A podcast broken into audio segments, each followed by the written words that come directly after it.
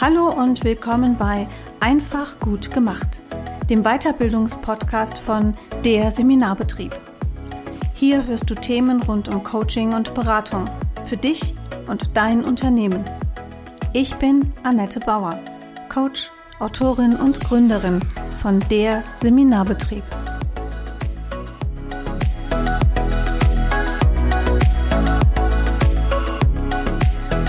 Herzlich willkommen zu Einfach gut gemacht, dem Weiterbildungspodcast für Coaches und BeraterInnen.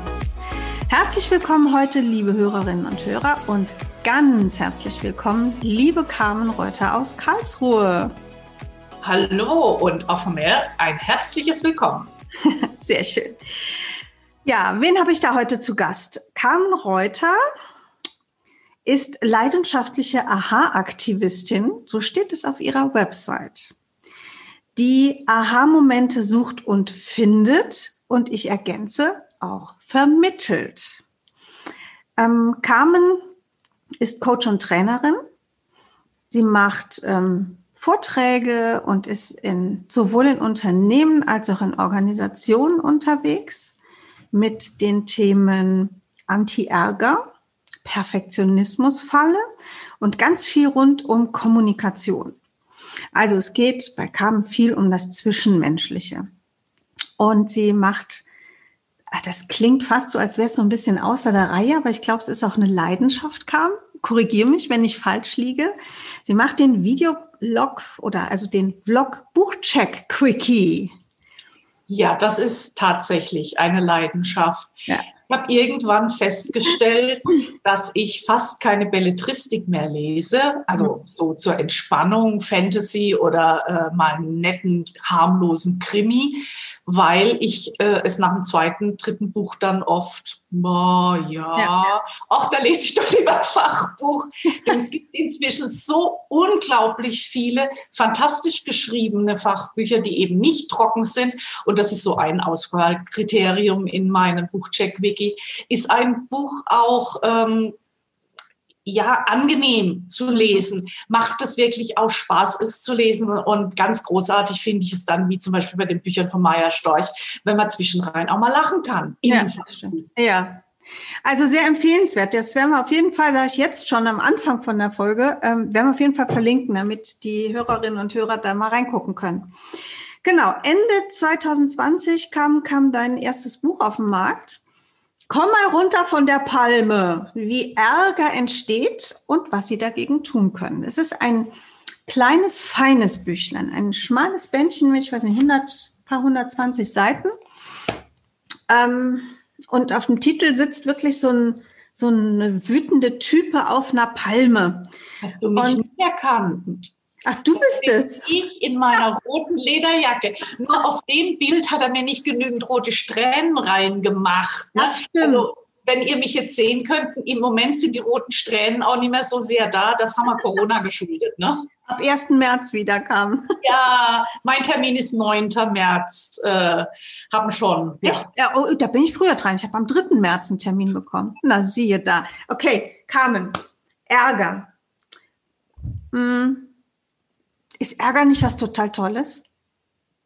Naja, also da sage ich mal, äh, da habe ich ein, ein gemischtes Gefühl dazu. Also ich weiß definitiv, dass Ärger ein notwendiges Gefühl ist und dass es uns allen gut täte, wenn wir lernen würden, äh, in einer klugen Art und Weise mit dem Ärger umzugehen. Denn was hinter dem Ärger steht, ist immer dass äh, entweder unsere Werte verletzt sind, dass irgendetwas uns hindert, unsere Ziele zu erreichen. Und ähm, Ärger sagt eigentlich immer auch, nee, nee, so kann es nicht weitergehen. Also hier stimmt irgendwas nicht. Und die große Kunst, diesen Ärger, diese Energie des Ärgers zu nutzen, das ist für mich äh, die Champions League oder die Klasse der Meister im Anti-Ärger-Training. Mhm. Ja, und ansonsten dieses Haus- und Hofärgern, da kommen wir halt nicht drum rum. Das ist einfach auch. Normal, oder? Angelegt, ja. Also wenn Ihnen irgendjemand oder wenn euch irgendjemand verspricht, ihr würdet euch nie mehr ärgern mit irgendeiner Strategie, der lügt euch an. Das ist im Gehirn nicht vorgesehen. Aha, es ist im Gehirn nicht vorgesehen. Was sind ja. denn so, also du hast da in deinem Buch ja auch ein bisschen was drüber geschrieben. Was sind denn deiner Meinung nach die Ursachen, die dazu führen, dass wir uns ärgern? Also wir müssen uns immer klar machen, ähm, unser Gehirn ist ein Bewertungsorgan, äh, so sagt die Hirnforschung heutzutage. Mhm. Und wir haben einmal diese Bewertung, die wir kennen, ist das richtig, ist das falsch, ist das logisch oder unlogisch, das, was wir so dem ähm, umgangssprachlichen Verstandesbereich zuordnen. Mhm. Aber wir haben ein äh, Bewertungsorgan in uns, was äh, Gerhard Roth, der einer der großen Hirnforscher Deutschlands, das emotionale Erfahrungsgedächtnis nennt. Mhm, ja. Und dieses emotionale Erfahrungsgedächtnis, das äh, ist wie eine eigene Stiftung Warentest. Und unsere persönliche Stiftung Warentest fängt an, ab fünf Wochen nach Zeugung zu ähm, speichern. Und mhm. zwar speichert es alles, was uns passiert, immer mit einer Bewertung von gut gewesen, yeah, gerne wiederholen oder schlecht gewesen bleiben lassen. Mhm. So. Und ähm, die Verarbeitungskapazität von diesem emotionalen Erfahrungsgedächtnis, sagt die Hirnforschung im Moment, wäre ungefähr das 200.000-fache von unserem Verstand. Und dieses äh, emotionale Erfahrungsgedächtnis hat eine Parallelverarbeitung. Also ihr könnt euch das so vorstellen, dass in einem Bruchteil Bruchteil in einer Sekunde hunderte von bis tausende von alten Filmen eurer Erinnerung mhm. parallel vorgespielt werden und dann wird die äh, das sozusagen gesiebt und diese gesiebte Botschaft geht dann weiter. Mhm. Und wenn es jetzt um irgendetwas geht, wo unser Gehirn sagt, okay, da bist du schon mal gekränkt worden, da bist du schon mal verletzt worden, das war schon mal gefährlich. Dann haut dieses emotionale Erfahrungsgedächtnis sozusagen auf den Panikschalter. Das, sind, das ist unsere Amygdala. Mhm. Und dann geht eben eine Reaktion raus, die wir als Alarmreaktion im Stress nennen. Ne? Und dann können wir kämpfen, fliehen oder uns totstellen. Und dieses Kämpfen übersetzen wir emotional als da ärgere ich mich. Ah, okay. Also früher hätten wir einen Speer gezogen und heute gehen wir auf die Palme, wie Carmen. Ja, genau. Ne? Nur müssen wir uns klar machen, also dieser erste Impuls, der biologisch ist, ne? also der Blutdruck steigt, äh, ähm, äh, die ganze Energie geht in den Oberkörper, wir ballen eventuell in der Jeans oder vorne dran, die Fäuste, ja. der Kopf wird rot und so weiter. Das ist die biologische Reaktion, die mich bereit macht für Kämpfen. Mhm. Aber schon nach ein paar Sekunden ist immer, wenn der Ärger dann anhalten bleibt, meine bewusste Bewertung dabei. Ja. Dann sind es eben so Bewertungen, das ist ja eine Schweinerei, was passiert hier eigentlich, was bildet der sich ein, was macht die da überhaupt oder wie auch immer. Wie kann der nur? Ja, genau. Und diese und diese Bewertungen feuern dann den Ärger an. Mhm. Und das ist das, wo wir anfangen können mit einem Anti-Ärger-Training. Das ist sehr spannend, Kam. Mir fällt da geradezu ein, bist du ja im Grunde sehr nah auch an den fernöstlichen ähm, Achtsamkeitslehrern, denn die Achtsamkeitsschulen ähm, vertreten ja auch die Auffassung, das ist ein, eine der Basissäulen in der Achtsamkeitslehre, dass wir aus der Wertung rauskommen sollen. Definitiv, ne? nur ist es halt leichter gesagt als getan. Auf jeden Fall. Weil, äh, weil auch diese Bewertungen werden ja wieder befeuert aus meinem emotionalen Erfahrungsgedächtnis. Ja, klar. Also ich glaube, das ist ein großer Übeprozess. Ne? Ja, es ist ein Übeprozess. Und was mir wirklich sehr gut gefallen hat, äh, ähm, also ich habe dieses Zitat erst später entdeckt. Aber mir war in meinem Anti-Ärger-Training schon früh klar, dass jemand wie Mahatma Gandhi mhm. oder auch Nelson Mandela oder ich sage immer auch Mutter Teresa, äh, dass die gelernt haben, dass es ungeschickt ist, sage ich mal, den Ärger zu unterdrücken.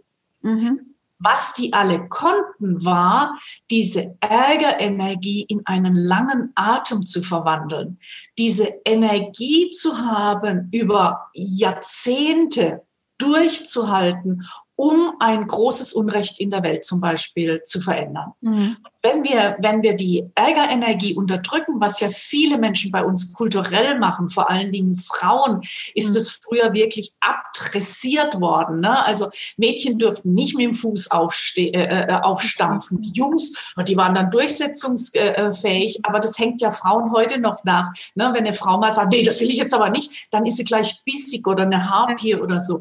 Also in dieses ganze Ärgerthema spielt einfach unglaublich viel Kulturelles auch mit rein. Mhm. Und ähm, Nochmal zurück zu deiner Frage mit der Achtsamkeit. Ja, definitiv ist ähm, Achtsamkeit hier ein, ein großes Hilfsmittel. Mhm. Und ich meine das jetzt noch nicht mal aus dem äh, asiatischen Achtsamkeitsgedanken heraus, sondern ich bin ein großer Fan der Forscherin Dr. Ellen Langer in meinen Augen eine der größten Forscherinnen des 20. Jahrhunderts, die ganz viel über Mindset geforscht hat. Und die sagte, ich habe Achtsamkeit entdeckt als Gegenmittel zur Gedankenlosigkeit. Ja. Ja. Ich, und, stimme ich ihr sofort zu.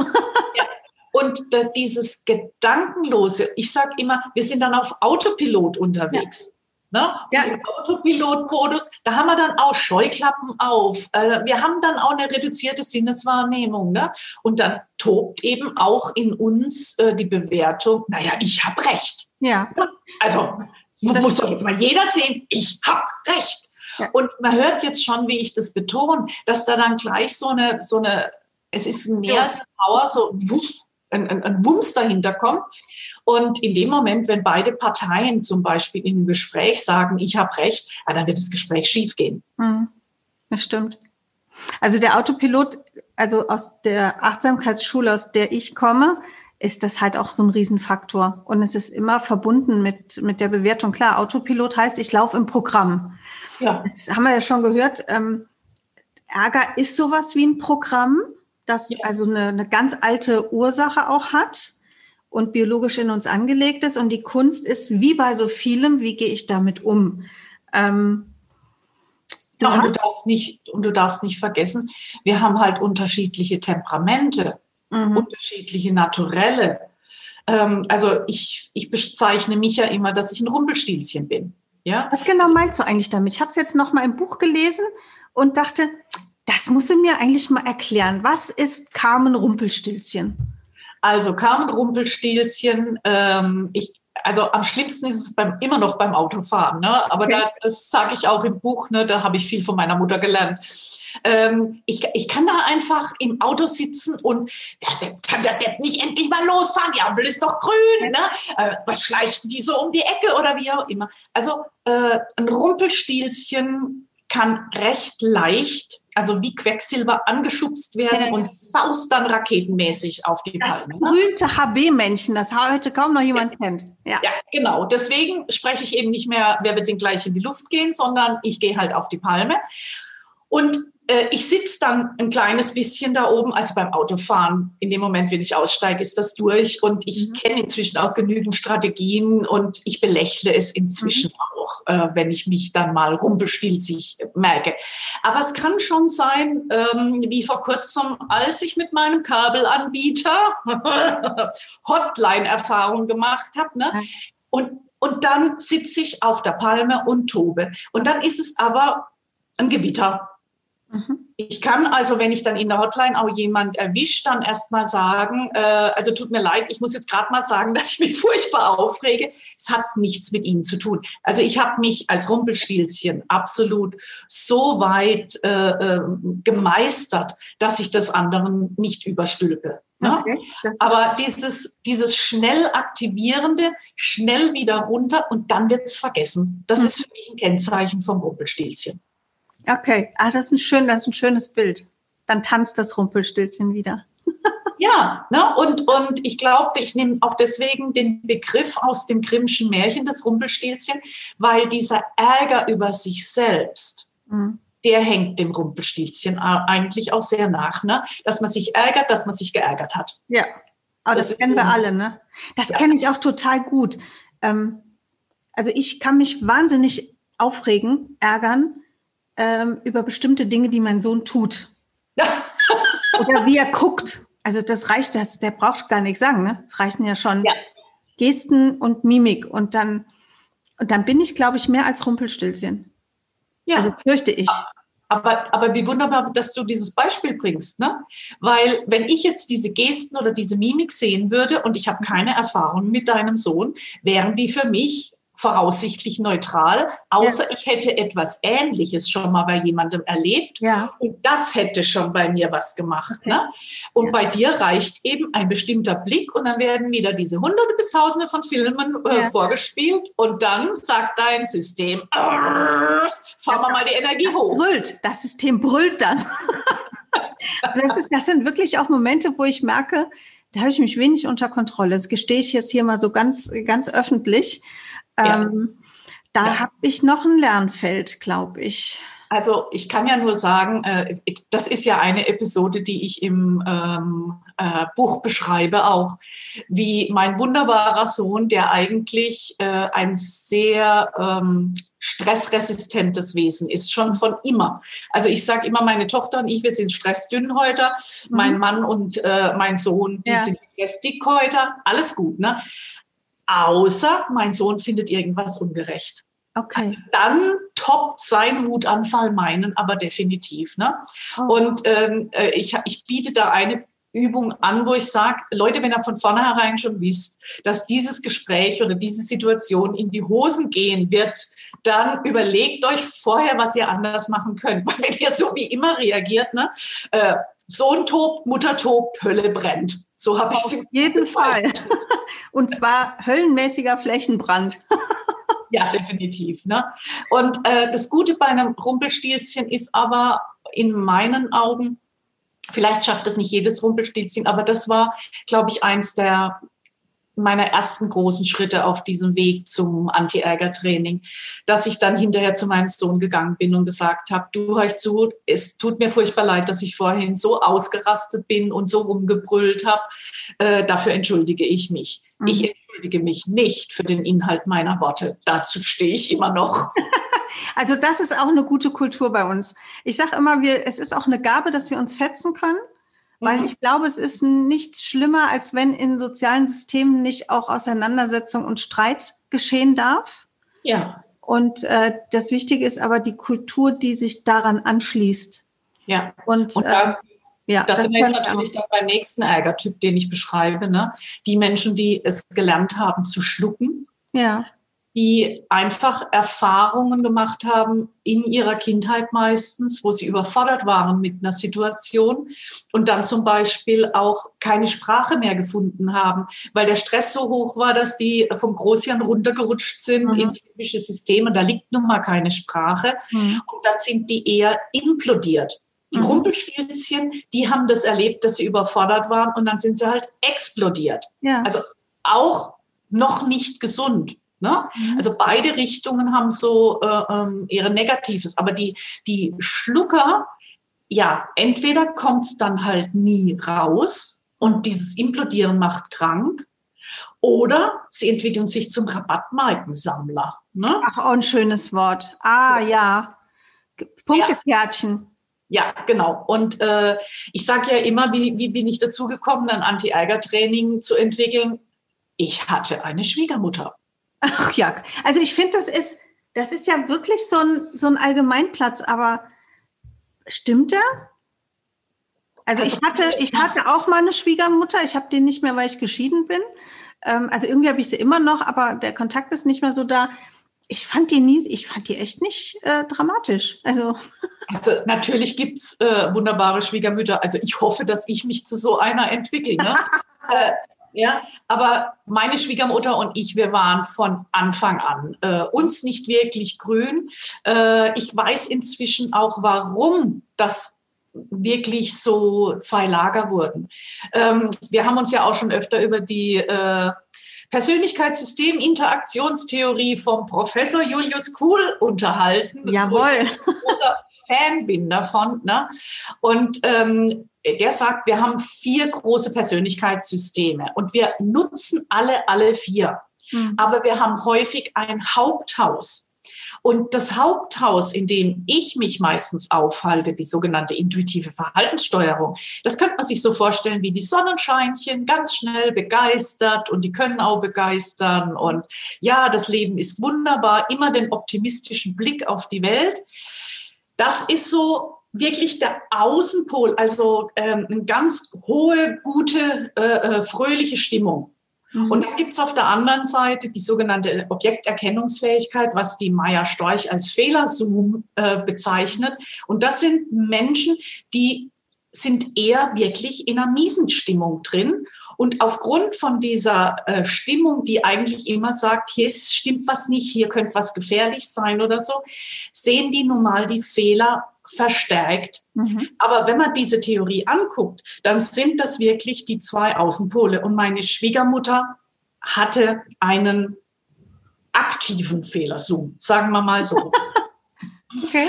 Und ähm, die, also wir waren einfach von, von diesem Naturell her oder von diesem Persönlichkeitssystem so weit auseinander, dass es geknallt hat. Und natürlich hatte es auch was mit mir zu tun. Mhm. Ich habe ja dann auch gemerkt, meine Schwiegermutter kann ich nicht ändern äh, pff, ja.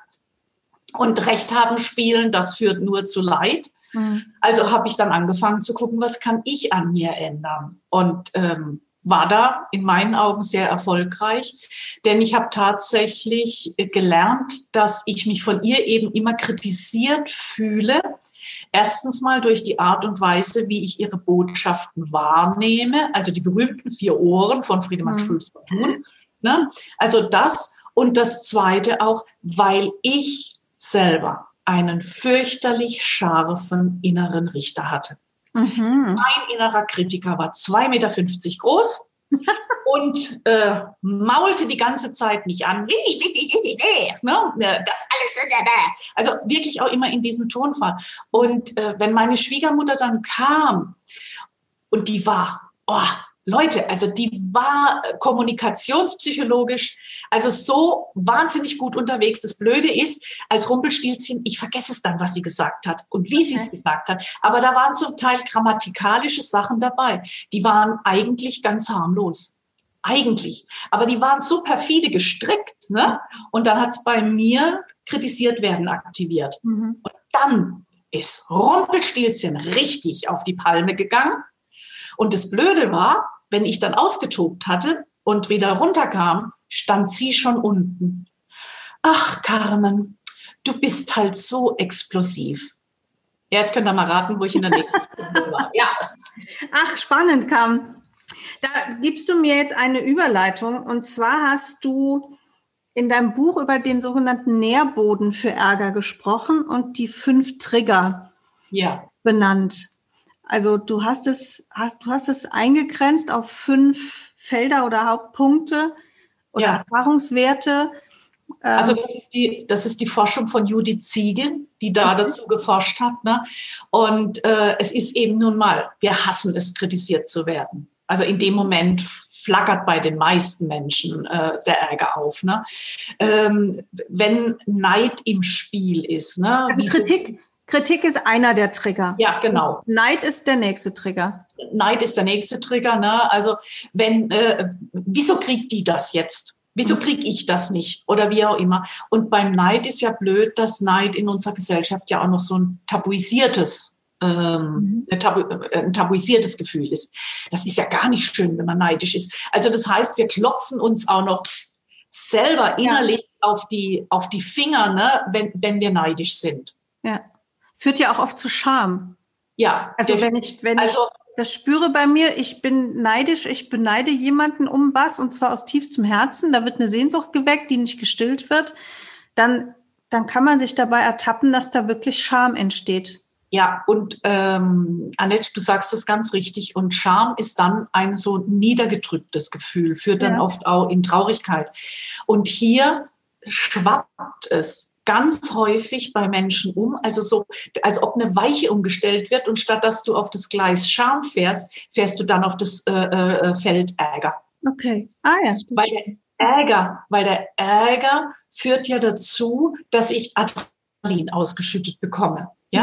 ja. Und dann fühle ich mich wacher, dann fühle ich mich lebendiger.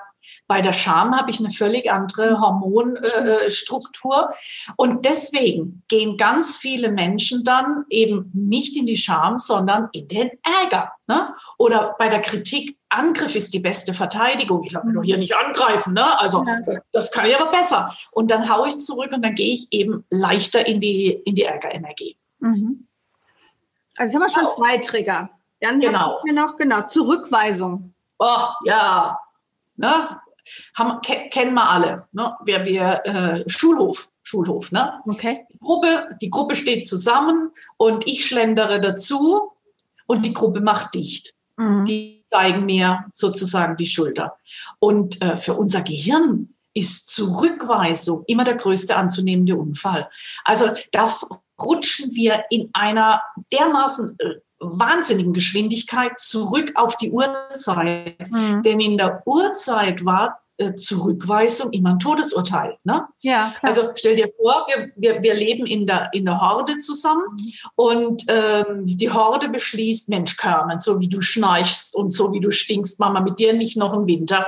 Äh, das war ein Todesurteil. Ja, das stimmt. Und das wird, das wird immer aktiviert, wenn wir uns zurückgewiesen fühlen. Mhm. Und dann kommt halt die Stressreaktion, kämpfen, fliehen, totstellen. Und wieder, es hängt davon ab, was habe ich in meiner Kindheit gelernt.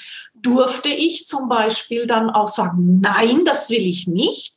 Mhm. Oder habe ich das abdressiert bekommen? Mhm. Du bist jetzt aber ein braves Mädchen. Oder auf welcher Typ Und bin ich? Dann, ja, also da, es spielen wirklich ganz, ganz äh, äh, viele Dinge hier mit rein. Und meine vier Ärgertypen sind dann halt wirklich, ich gestehe, es sind, es sind meine vier Ärgertypen, da gibt's viele Mischformen. Ne? Mhm. Aber wenn wir uns dann noch angucken, also jetzt haben wir Rabattmarken, haben wir das Rumpelstilzchen, äh, den Schlucker oder die Schluckerin, also ganz häufig die Schluckerin. Und dann gibt's eben noch den Choleriker, ne? Mhm. der dann einfach die Hölle brennt. Es ist mir wurscht egal, wen ich verletze, in welcher Art und Weise.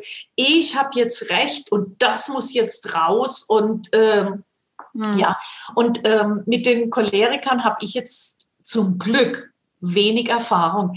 Aber das bisschen Erfahrung, was ich habe, ähm, denke ich oft, ich glaube nicht, dass die sich so sehr über sich selber ärgern. Mhm. Außer sie haben angefangen, etwas an ihrem Ärgerverhalten zu verändern. Aber solange die überzeugt sind, äh, ist doch total in Ordnung. Also wer so einen Blödsinn macht, der muss auch mal ins Senkel gestellt werden. Wer diese innere Überzeugung hat, ärgert sich nicht über sich selbst. Weil nee, das stimmt. Er ist ja auch nicht in der Selbstreflexion unterwegs. Ne? Ja. Und ähm, Choleriker können übrigens unglaublich charmante Menschen sein. Ja. Ja, also äh, äh, ein, ein Choleriker rennt nicht immer rum wie der kleine äh, äh, äh, Giftzwerg oder sowas. Mhm. Die können total charmant sein und dann passiert irgendwas, was sie eben triggert. Die Kritik, die Zurückweisung oder was. Und dann rasten die aber höllenflammend raus. Mhm. Ja.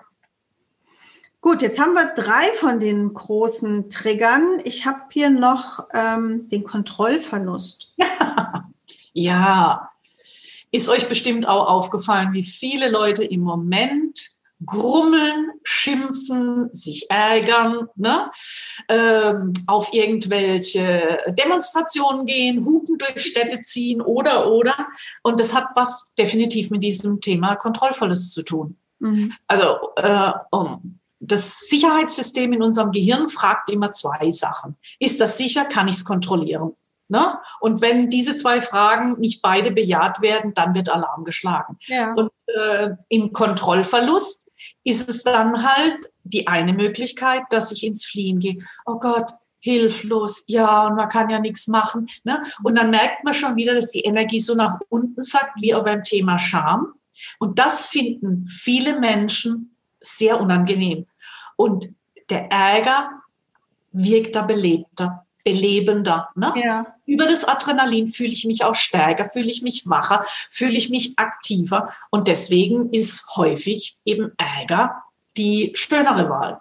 Mhm. Ach, übrigens, ähm, das habe ich ja auch kurz erwähnt im Buch ähm, aus der Depressionsforschung. Weiß man ja, dass es einfach viel mehr depressive Frauen gibt. Mhm. Wiu, sage ich jetzt mal. Mhm. Denn was man heute weiß, ist, dass Depression bei vielen Männern einfach anders verarbeitet wird oder anders ausgedrückt wird.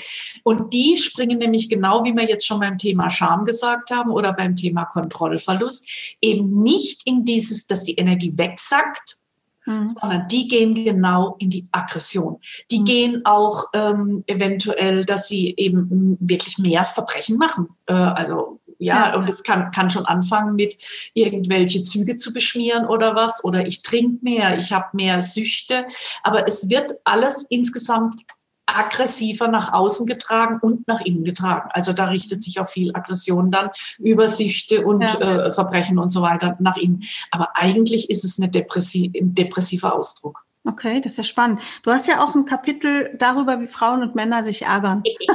das fand ich total schön. Also ich, ich ecke oft an mit meiner Auffassung davon, dass Männer und Frauen einfach doch anders sind. Du hast es ja sehr schön eingeleitet, dass wir von der Grundanlage sind wir gleich. Ja. Aber dann setzt es halt irgendwann ein, dass wir doch uns anders entwickeln. Ja, ja. Definitiv. Und ähm, also da, da finde ich die Forscherin äh, Möller-Leinkühler, jetzt habe ich den Vornamen vergessen, die hat ein Buch geschrieben über Depressionen bei Männern, ganz großartig. Äh, Gerald Hüther hat ein tolles Buch auch hier über äh, das männliche Gehirn und so weiter geschrieben. Und der sagt so schön, äh, ja, im, im männlichen Gehirn, und das ist wirklich schon ganz, ganz früh, hat nichts mit Erziehung erstmal zu tun, stehen die Pauken und Trompeten im Vordergrund ja. und es, das Streichorchester sitzt hinten. Und bei den Mädchen, und das ist wirklich ein kleines Stückchen davon, eben genetisch, ne, sitzen ja. Streicher vorne. Und was ich äh, äh sehr schön finde in dem Buch von Gerald Hüther ist, dass er eben sagt, äh, wir können es aber nicht auf die Genetik schieben. Mhm. Wir können es auch nicht rein auf die Erziehung schieben. Es ist ein ganz feines ähm, Ineinanderspielen und was vor allen Dingen diese Entwicklung äh, ähm, befeuert ist, für was interessiert sich dieses Menschlein? Ja, das stimmt. Na? Also ich, weiß, hm, was ich spannend dran finde, ist wirklich diese, diese Betonung auch, es spielt alles mit rein. Es gibt ja auch Leute, die sagen, das hat nichts mit den Genen zu tun. Doch, es hat was mit den Genen zu tun. Aber es hat halt auch was mit Erziehung zu tun. Dann hat es auch noch mal was mit der persönlichen, also mit der Ausprägung der eigenen Persönlichkeit zu tun. Ja, ja. und das, das finde ich halt, äh, das finde finde ich schön, hat mich sehr gefreut, als ich das bei dir so gelesen habe, äh, diesen Hinweis drauf, dass da halt, dass da einfach schon andere Dinge am Start sind. Und ähm, ich finde das Bild mit dem, mit dem Orchester, dass das anders aufgebaut ist. Ja, äh, das, das finde ich auch. wirklich toll. Ja, das hat mir wirklich, äh, das hat mir sehr gefallen. Kon konnte ich gut verstehen. Ja, ich auch. Deswegen, deswegen habe ich eben Hüders Bild hier auch wieder reingebracht, weil ich gedacht ja. habe, also besser kann man es nicht erklären. Ne? Ja. Und ähm, also ich gestehe hier jetzt auch mal noch ein bisschen mehr. äh, Raus damit. So ja. was mögen die Hörerinnen ja. und Hörer. Selbstbekenntnisse. Ähm, ich habe tatsächlich inzwischen angefangen, äh, äh, spezifische Kurse für Männer oder Frauen zu entwickeln. Ach, spannend. Ja. Ja, das kann ich, ja, ja, kann ich mir gut vorstellen. Weil, also, wie jetzt zum Beispiel, ähm, ja, nee, ich muss es anders sagen, also äh, das Thema Perfektionismus oder das Thema Burnout und so weiter, gibt es bei Männern wie bei Frauen. Aber sie gehen Aber verschieden mit um. Ja, und es prägt, äh, die Ausprägungen sind auch unterschiedlich. Ja. Ja, und ich habe häufig gemerkt, äh, also vor allen Dingen auch in den Anti-Ärger-Trainings, also ich, äh, eine Episode kann ich erzählen, ein Anti-Ärger-Training, laut 18 Frauen, glaube ich, waren und ein Mann. Und der, der Mann, ja, er war, er war echt ein gefasster Mann. Äh, er war Feuerwehrhauptmann. Also das heißt wirklich sehr stresserprobt. Und er hat sich das auch angeguckt, ob das eben was wäre äh, für seine Feuerwache. Und er sagte im letzten Feedback, er hätte jetzt sehr viel über Frauen gelernt. Er hätte sehr viel verstanden über die unterschiedliche Art und Weise an die Welt ranzugehen und zu denken. Und das war, glaube ich, der letzte Ausschlag, wo ich mhm. dann äh, mit einem Auftraggeber gesagt habe, lassen Sie uns mal einen Workshop machen, nur für Frauen und einen nur für Männer. Und das war für mich äh, und auch für die Gruppen dermaßen gut, dass wir das jetzt beibehalten haben. Also mhm. natürlich habe ich immer noch gemischte Gruppen, weil ja. auch das ist notwendig. Aber es gibt jetzt Themen, wo ich einfach sage, lasst uns mal das hier unter Frauen machen und lasst uns das mal hier unter Männern machen. Und natürlich ist es dann merkwürdig, dass ich als Frau mit einer Männergruppe, ne? Aber ich bringe dann so ein bisschen ja, ja. den anderen Blick ich rein. Ich wollte gerade sagen, es ist ja auch wichtig, dass wir uns untereinander, dass wir uns verstehen, also dass wir den Blick ja ähm, ich sage jetzt mal, für die anderen Geschlechter, weil wir reden natürlich jetzt über eine männliche und weibliche Prägung, die man aber in der heutigen Geschlechterdiskussion natürlich hüben wie drüben und durchgemischt finden kann. Aber es geht ja da so ein bisschen um diese, das ist ja fast wie so ein, so ein archetypisches Verhalten. Das ja, und ich, also ich sage sag auch immer, äh, äh, wissen Sie, wenn ich über äh, weibliches oder männliches Verhalten rede, dann ist das äh, überspitzt, polarisiert, genau. damit man es äh, erkennen kann. Mhm. Aber ey, ich bin in, in ganz vielem, äh, verhalte ich mich eher männlich. Mhm. Ne? Und ich kenne viele Männer, die, wo man sagen könnte, das ist ja... Die besseren Frauen. Aber das hat ja auch wieder was mit unseren Bewertungsmustern ja. zu tun. Auch da muss ich noch was erzählen. Ich habe äh, ich hab mal eine Fotosession gemacht, wo es um Körperhaltungen ging. Okay. Und ähm, äh, zwar ging es um alle Körperhaltungen, die eng körperzentriert sind. Mhm. Oder äh, Körperhaltungen, die so weit ausladend sind. Ne? Also der Mann in der, im Zug oder in der Straßenbahn mit breiten ja Beinen und so weiter. So, und äh, für das Fotoshooting hatte ich eine sehr taffe Freundin von mir gebeten und einen ehemaligen Profifußballer. Mhm. Und ähm, seine Frau kam am Ende der Session, wo er gerade dabei war, mit den engen ähm, äh, Körperhaltungen ja. und zu stehen. Und seine Frau, der fiel es wirklich aus dem Mund, das sieht jetzt aber eigweibisch aus. ja, und das war so spannend. Klasse. Und ja. äh, wir haben diese Bilder im Kopf. Mhm. Also wir haben diese Verzerrung, diesen Bias. Das ist das. Erste, was uns klar sein muss. Aber das andere, was uns auch klar sein sollte, wir sind unterschiedlich. Und wenn wir versuchen, uns zu nivellieren, nivellieren wir immer nach unten. Also natürlich haben wir als Menschen ein ganz großes Gemeinsames. Und dann haben wir aber auch unseren individuellen Ausdruck und unsere individuellen Stärken und alles. Ja. ja. Ähm, heißes Thema. Heißes Thema. Aber zum Stichwort Verstehen, jetzt mache ich mal so ein bisschen die Brücke zu unseren Hörerinnen und Hörern auf, die ja hoffentlich ganz viel im Bereich Coaching und Beratung tätig sind. Ähm, was nützt es mir im, im Coaching erkennen zu können, zum Beispiel, was für ein Ärgertyp jetzt gerade mein Klient oder meine Klientin ist oder welcher Trigger da arbeitet? Also für mich war es ähm, zum Beispiel ein, ein großes Aha-Erlebnis, als ich ähm, aus dem Modell von Gretchen Rubin, mit der mhm. du ja auch viel arbeitest, dieses Four ja. Tendencies Modell, äh, erkannt habe, für mich, ich rege mich wahnsinnig auf, wenn Regeln verletzt werden. Mhm. Und ich habe immer gedacht, das kommt aus meinem Perfektionismus. Ich habe immer gedacht, das mhm. kommt aus meinem äh, äh, äh, aus meiner Erziehung. Ja. Und inzwischen weiß ich, das kommt, weil ich das Naturell eines Upholders bin, eines Pflichterfüllers. Ja, ja. Und das war für mich ein totales Aha-Erlebnis. Mhm. Und ich glaube, äh, da ja die größte Gruppe an Naturellen die Teamplayer sind, mhm. die, die alles für die anderen tun, ja, und die im Team wirklich äh, die Aufgaben übernehmen und so weiter. Also ich glaube, es hilft im Coaching auch das Wissen für den Klienten mhm. zu sagen, ah, du gehörst zu den Teamplayern. Ne? Das auf jeden Fall. Das ist eine Erfahrung, die kann ich teilen. Ja. ja. Und äh, von daher ist es wirklich notwendig, dass du lernst hier, äh, wie du das geschickt machen kannst und ähm, also, dass du nicht ausgenutzt wirst und dass du das vielleicht auch mal ansprichst mhm. mit, äh, mit dem Team oder äh, mit deiner Führungskraft oder wie auch immer, so dass es dann eben nicht dazu kommt, dass der, äh, dass die Teamplayer-Revolution mhm. passiert, weil wenn ein Teamplayer explodiert, ey, da brennt dann die Hütte.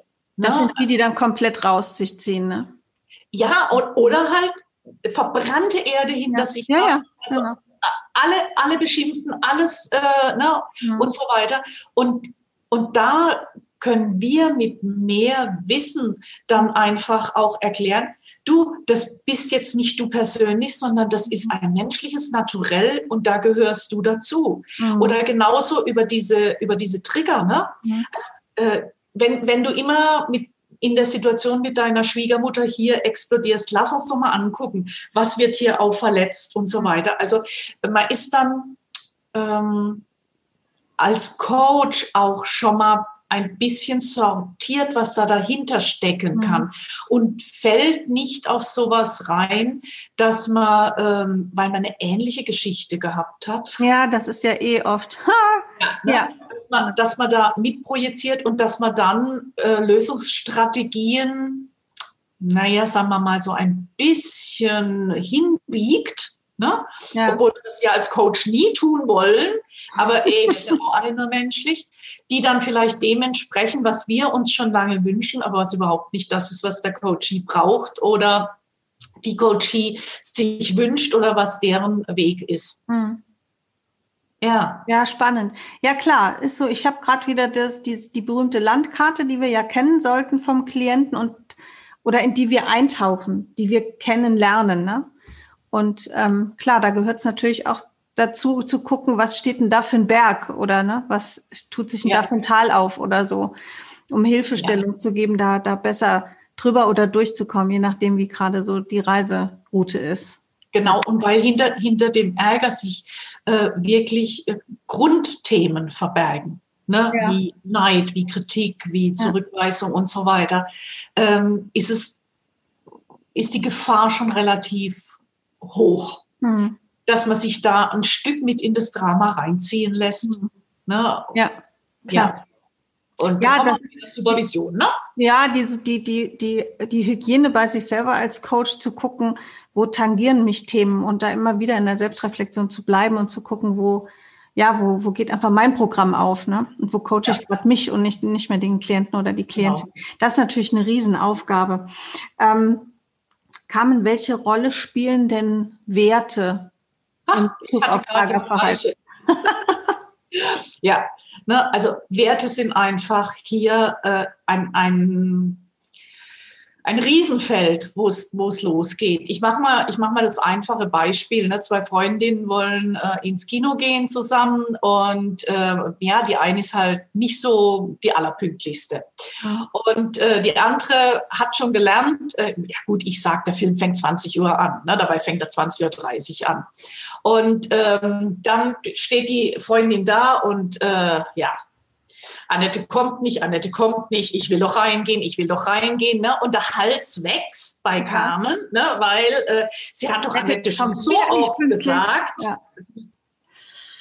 ja, sie will pünktlich rein und wie auch immer. Das ist übrigens ein Thema, was gut bei Frauen funktioniert. Bei den meisten Männern, die sagen einfach, da gehe ich rein. Ne? Genau. Hat was zu tun mit den Spielregeln in unserem Kommunikationssystem, da wollen wir halt höflich sein, deswegen gehen wir nicht ohne die Freundin und so weiter. Das Problem ist nur, wie bewerte ich's? Also okay. wie bewerte ich? Welche Werte sind verletzt? Ne? Ja, das ist, dreht sich eben nicht nur um Pünktlichkeit. Es dreht sich ja um das, was ich dann denke, ja, bin ich ihr nicht wichtig. Ah, okay. Ne? Wenn mhm. pünktlich kommt. Also dann hängt tatsächlich sogar schon mal mein Wert mit dran. Ja, oder und, der Wert Anerkennung, ne? Ganz, also, ganz genau, ganz genau. Und da auch dahinter zu schauen, äh, also das ist natürlich im Coaching dann auch immer wieder hochinteressant, wenn man merkt, dass sich jemand sehr, sehr ereifert bei einem Thema, dann auch wenn man die erste Runde sozusagen gedreht hat, dann auch mal zu gucken, äh, haben Sie Interesse mal zu schauen, was Ihr Ärger Ihnen denn da auch über Sie selbst erzählt? Ne? Also, weil da ist irgendwas, was Ihnen sehr, sehr wichtig ist. Wissen Sie das überhaupt? Und das macht dann auch noch mal so ein, ach so, aha, mhm. ah. Und, ähm, und dann passiert etwas, was ich immer so gut finde. Dieses Tröstende, dass man aufhört, sich selber zu verdammen. Mhm. Sondern dass man mit Verständnis sich angucken kann, ja, jetzt verstehe ich es, dass ich das so ärgerlich werde.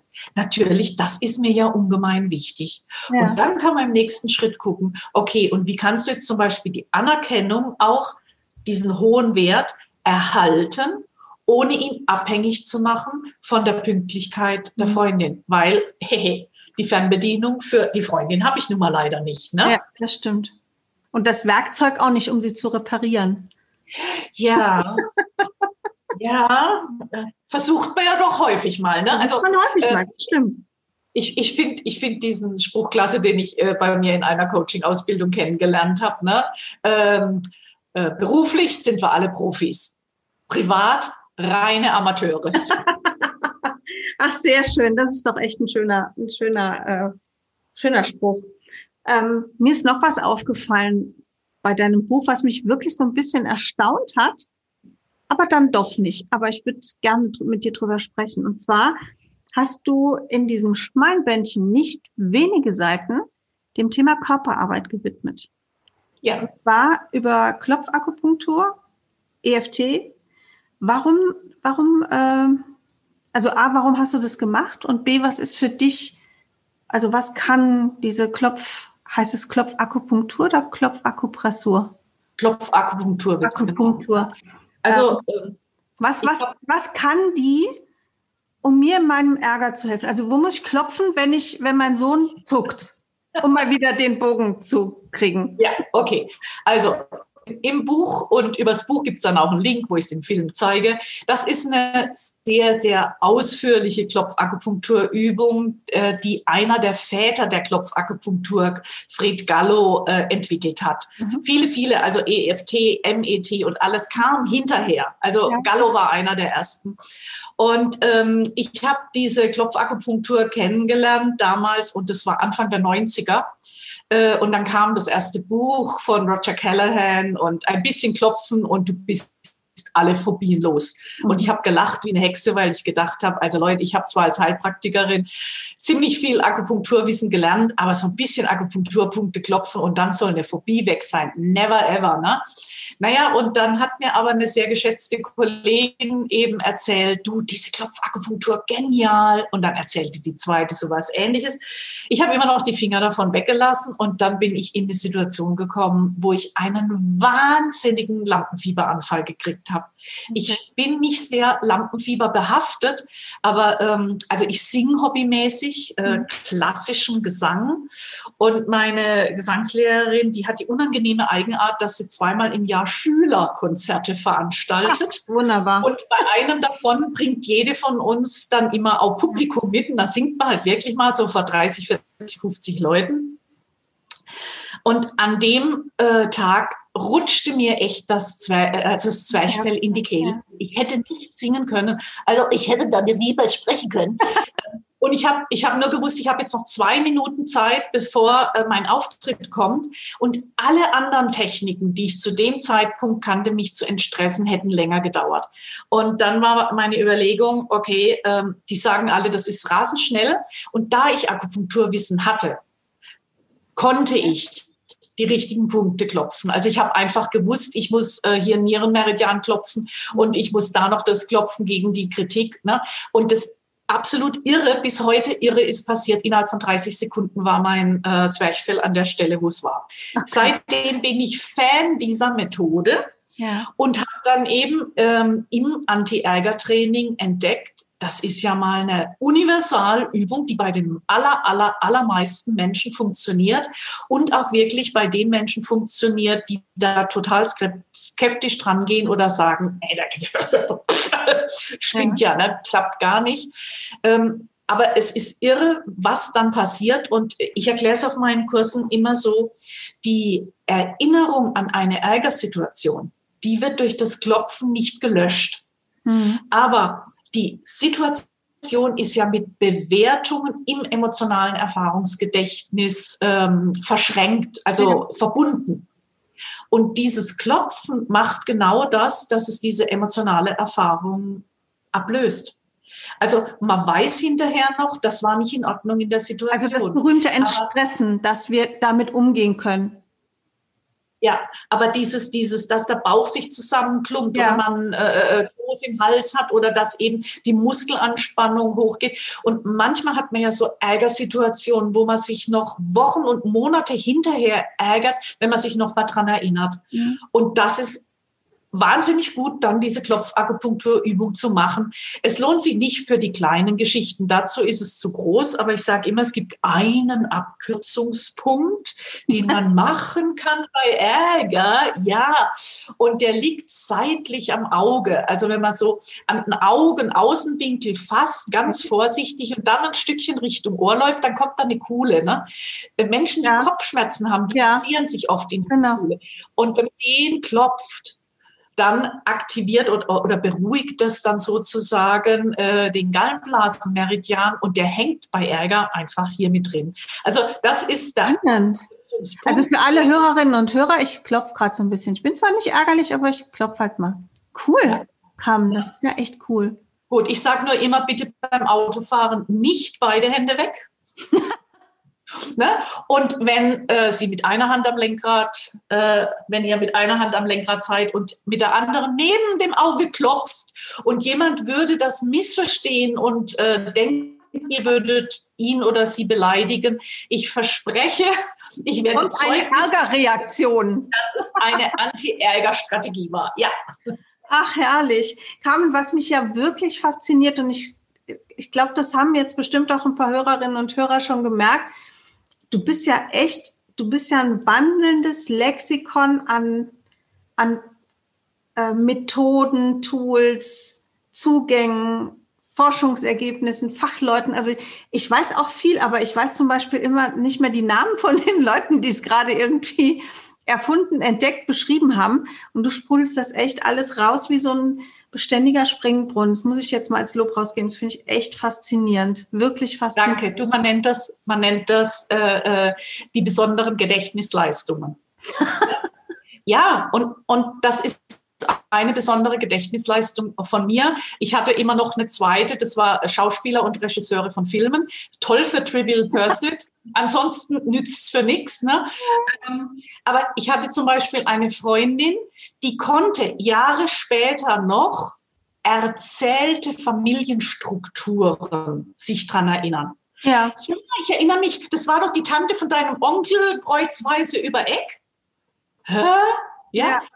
Das, also das hast du nicht. Das, das nee, merkst nee, du, was merkst du dir nicht? Das, das rutscht bei mir total von der, von der Festplatte. Oder äh, wir gucken Familie, äh, äh, Urlaubsfotos an und mein Mann ja. zeigt mir irgendwas und dann sage ich, da waren wir schon mal.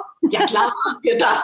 Ich habe keine Ahnung mehr davon. Das kann der mir alles erzählen, dass wir da schon gewesen sind. Weiß ich nicht mehr. Fliegt von der Festplatte. Dafür ja. bleiben mir die Cracks äh, genau. äh, aus der Fachliteratur hängen. Ach, spannend. Ja, schön. Ich wollte es nur einmal gesagt haben, wie sehr mich das doch fasziniert.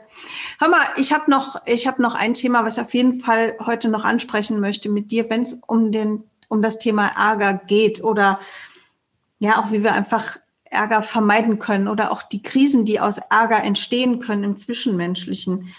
Wir sind ja jetzt seit, ähm, also wenn wir jetzt heute aufnehmen, haben wir den 19. Februar. Warte mal, ich schalte mal gerade meine, du, ich schalte mal gerade meine Kamera ab. Ja. Ähm, das ist, du hackst gerade. Okay, mach mal. Also, wir sind ja jetzt, heute ist der 19.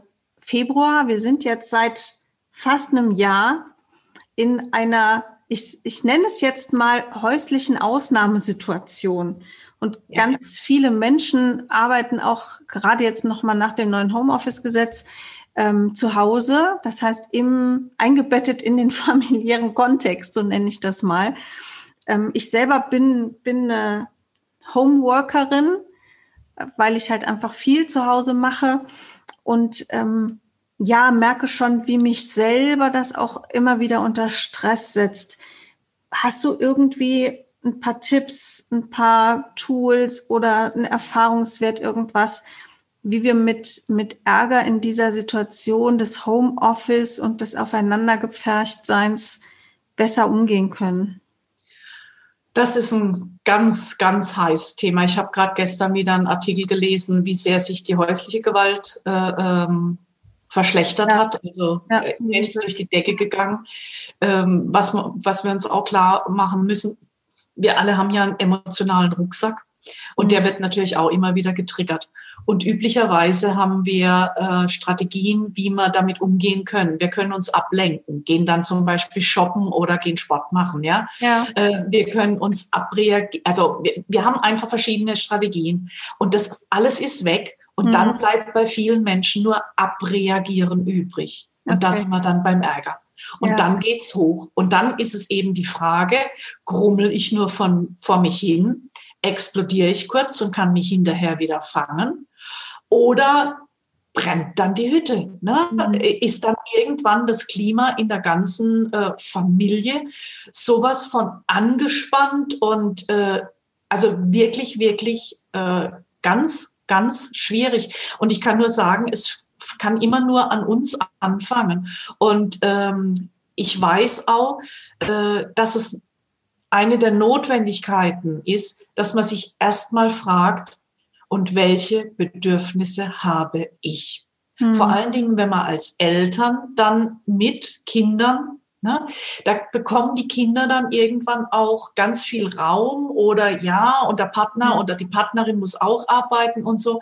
Ähm, wenn wir, wenn wir uns klar machen, dass Kommunikation zu einem Großteil aus Verhandlungen besteht, ja. dann geht es auch darum, ähm, ja, so gut zu verhandeln, dass ein Win-Win rauskommt.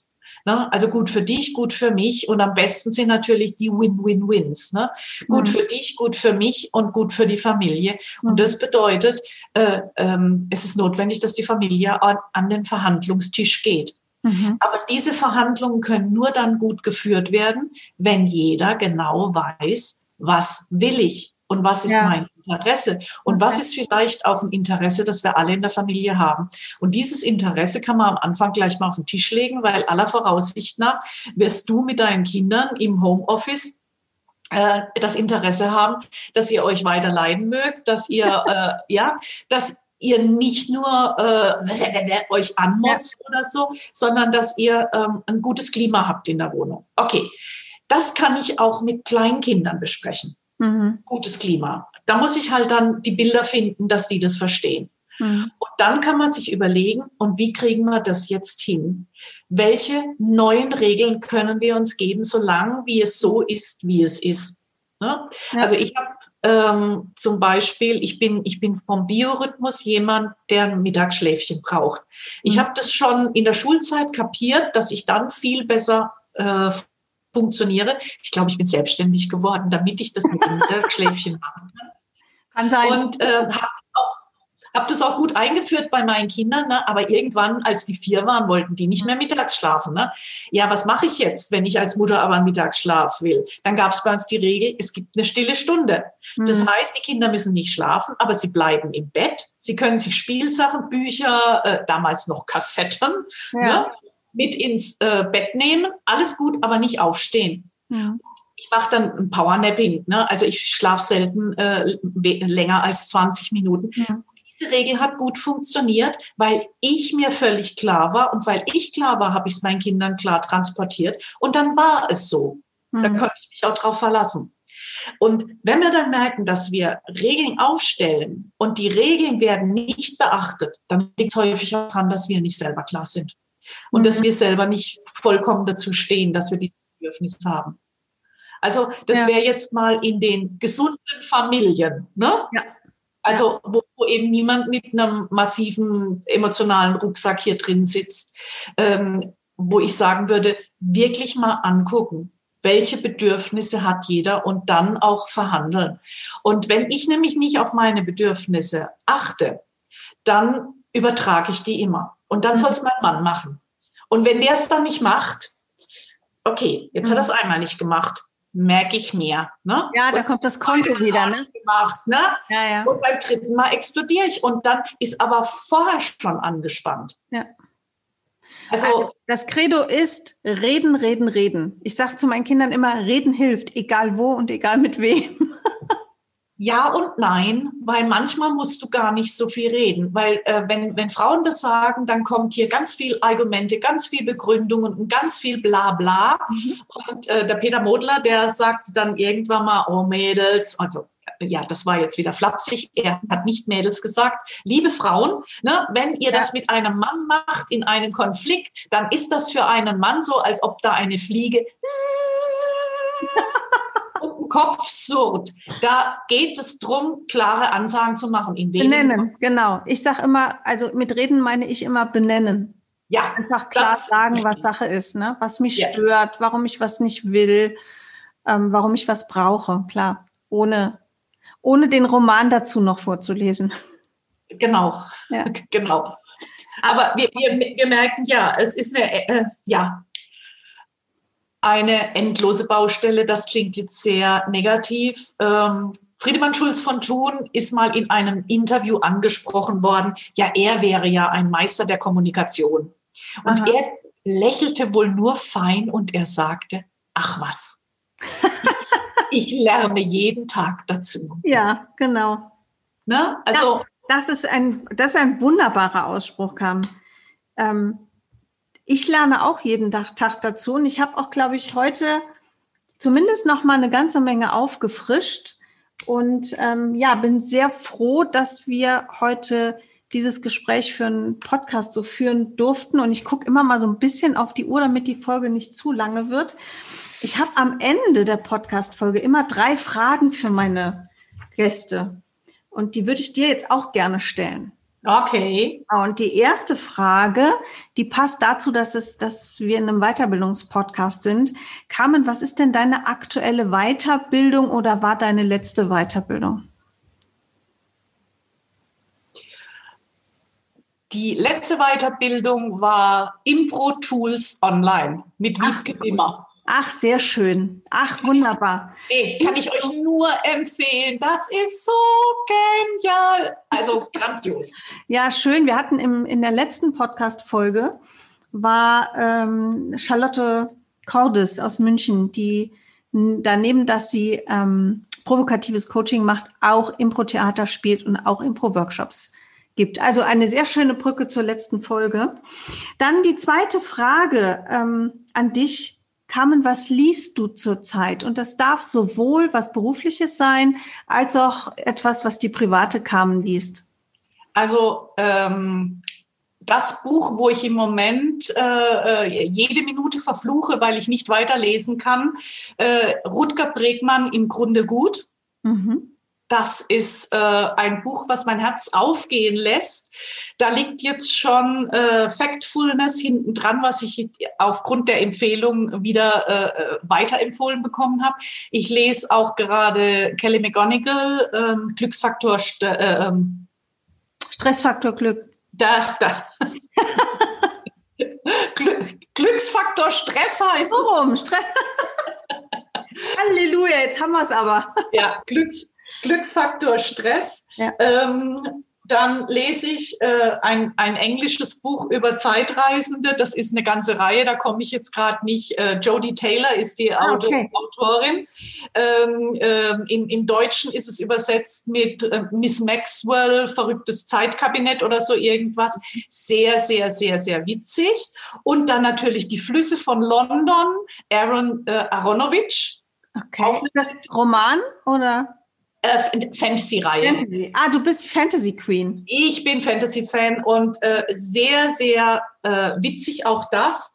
Und äh, eigentlich liegen neben meinem Bett noch ein paar andere Bücher. Also Gerald, äh, Gerald Hüthers neues Buch über Angst das neue Buch, ähm, komme ich gerade nicht auf den Titel, ich habe es gefressen, also wirklich, ich glaube, äh, äh, ja, in zwei Abenden war es weg, weil es so genial ist und auch zur Zeit passt, wo er sagt, wir brauchen die Angst. Und da würde ich jetzt auch sagen, und wir brauchen auch den Ärger, also mhm. diese für uns sich negativ anfühlenden Emotionen, das ist einfach was, was ja. wir tatsächlich immer noch brauchen, auch im 21. Jahrhundert. Unendlich wichtig. Carmen, letzte Frage. Was wünschst du dir für die Welt? Was, wie, wo? Was? Ich, ich habe es nicht verstanden, der hackte. Was wünschst du dir für die Welt? Miteinander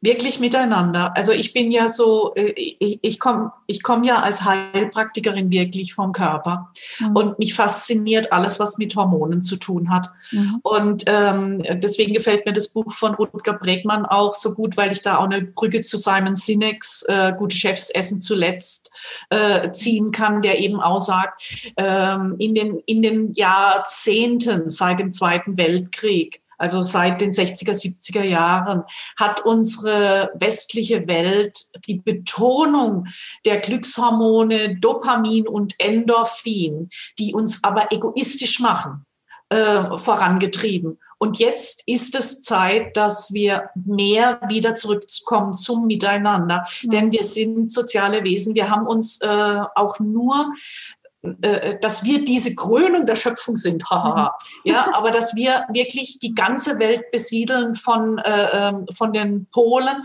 bis hin in die Wüste, hat etwas damit zu tun, dass wir eben diese sozialen Wesen sind. Und um die Katastrophen und diese Gefahren im 21. Jahrhundert zu wuppen, brauchen wir das miteinander und da brauchen wir eben Serotonin und da brauchen wir eben Oxytocin und ich finde es so klasse, dass man es heute weiß, auch wie man es aktivieren kann. Auch hier nochmal die Empfehlung, Kelly McGonigal, Glücksfaktor Stress, auch da kommt ganz, ganz viel zu diesem Thema, wie wir lernen können, äh, uns auch anders aufzustellen, geistig, seelisch, körperlich, ja, das mhm.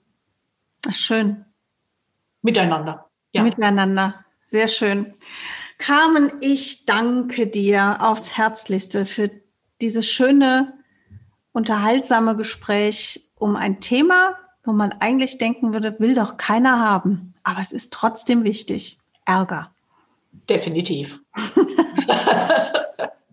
Sehr schön. Carmen, wir werden ähm, Link zu deinem Buch und einen Link zu deiner Website, gerne auch zu der ähm, zu dem Video mit der Klopfübung ähm, in den Show Notes dieser Folge verlinken. Gut, dann schicke ich dir die. Genau, schick sie mir, damit die Leute darauf zugreifen können. Liebe Hörerinnen und Hörer, ich hoffe sehr, es war auch für euch ein Vergnügen, heute wieder zuzuhören. Und wenn euch die Folge gefallen hat, wenn euch der Podcast gefällt, dann hinterlasst uns doch bitte eine Bewertung, ein Sternchen, einen Kommentar. Das freut erstens, weil man ein Feedback bekommt. Und es tut dann auch der Empfehlung dieses Podcasts weiterhin gut. In diesem Sinne, Carmen, dir wünsche ich noch einen wunderschönen Nachmittag und hab Dank. Gerne. Und den Hörerinnen und Hörern wünsche ich wie immer ein herzliches Auf Wiederhören.